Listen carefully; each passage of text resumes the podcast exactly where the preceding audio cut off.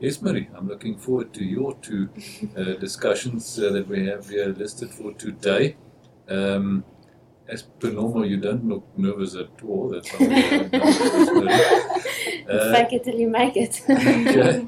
Uh, yeah, the first one is um, the report that we saw in the Times Live, for, um, for example, about the Durban lawyer that silences uh, the noisy neighbor. I see the heading is there, but you obviously had a look at the court case itself, the law report on the case. What are the facts? So maybe you can tell us what the facts are, and then uh, maybe all of us can uh, try to give an opinion. I haven't read the uh, case, and we can maybe ask our listeners also to uh, to give it a thought and decide whether they um, would uh, side with the applicant or the respondent. But yeah, uh, Ismail, what are the facts?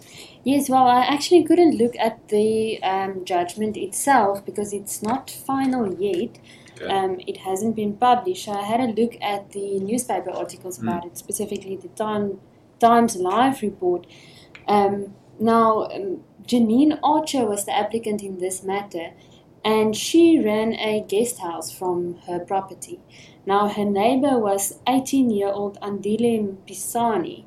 Um, now, taking into account he's 18, 18 year olds um, are just uh, starting to get a taste of freedom.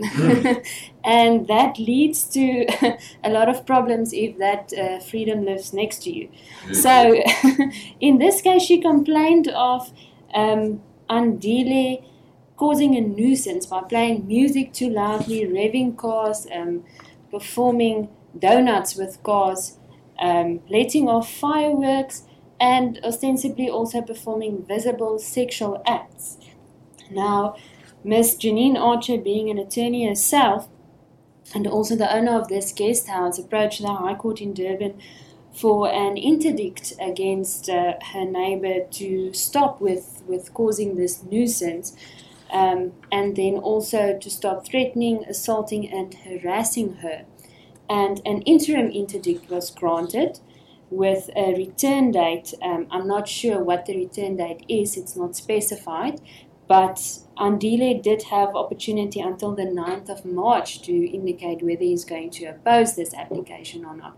Um, yesterday, when I prepared, I could not yet find a final judgment on this, so I'm not sure whether the uh, case was heard during this week or whether it will still be heard later on in in um, March or April. But at this stage, she does have an interim interdict against him um, to stop the nuisance. I think important in this case was the fact that she actually ran a guest house from her property. So it's not only mm. a nuisance to her, mm. but also to her customers, who, which um, can potentially cause her damage if they no longer want to stay there okay. because of this um, antics of the 18 year old. So she's a lawyer and she runs a guest house as well. Yes, I'm not sure whether she's a practicing lawyer, but yeah. she is um, identified as a lawyer and running a guest house. I don't know where you would find the time to do both. Anyway. um, yes. Okay, so it's an interim order. Um, so yes, it's only an interim order. Um, pending outcome of um, final determination. So I assume it was maybe obtained on an ex parte basis. Um, like I said, it has a return date, of which I am uh, not sure when, but giving him the opportunity to put his case before court.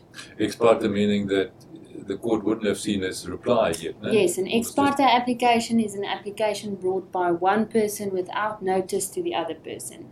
Uh, there can be various reasons why notice is not given to the other person. Um, but that is, you, you go to court alone and the court doesn't have the opportunity to hear the side of the other party. That's mm. why it only acts as an interim order. Mm. Okay, so obviously we don't have the facts that the respondent might put in front of the court yes. yet, but based on these facts in the newspaper articles, etc., I guess the question is should such an order be granted? Can't you, as a general rule, do on your property as you please and your neighbors must accept that? Or can your neighbors make prescriptions to you? What you can do on your property, I guess those are sort of the two uh, um, arguments on both sides.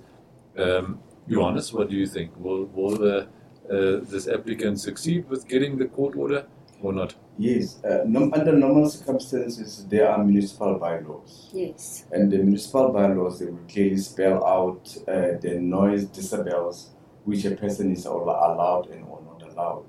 Now, uh, with the with the municipal bylaws backing her up, and uh, uh, and the, in the circumstances as you indicated, I think that uh, the chances of uh, her succeeding in her applications are very substantial.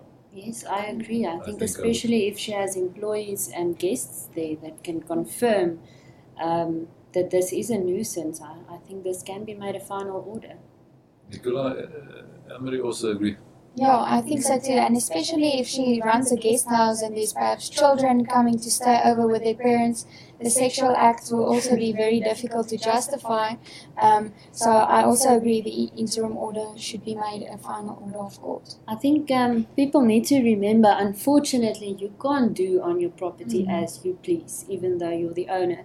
You must understand that each person has the right to uh, use and enjoy their property, but within limits. Mhm. Um, you can't exercise your right to use and enjoy your property to such an extent that your neighbor can't use and enjoy your property. So there's a Mhm. balancing act that needs to be struck between the rights of two neighbors.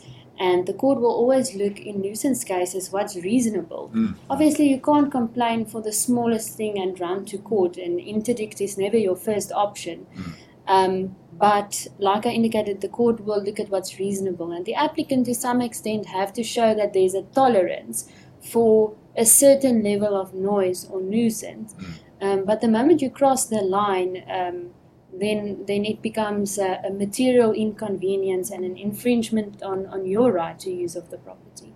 But in all cases, the court will look at what is reasonable in the circumstances. Okay, makes sense.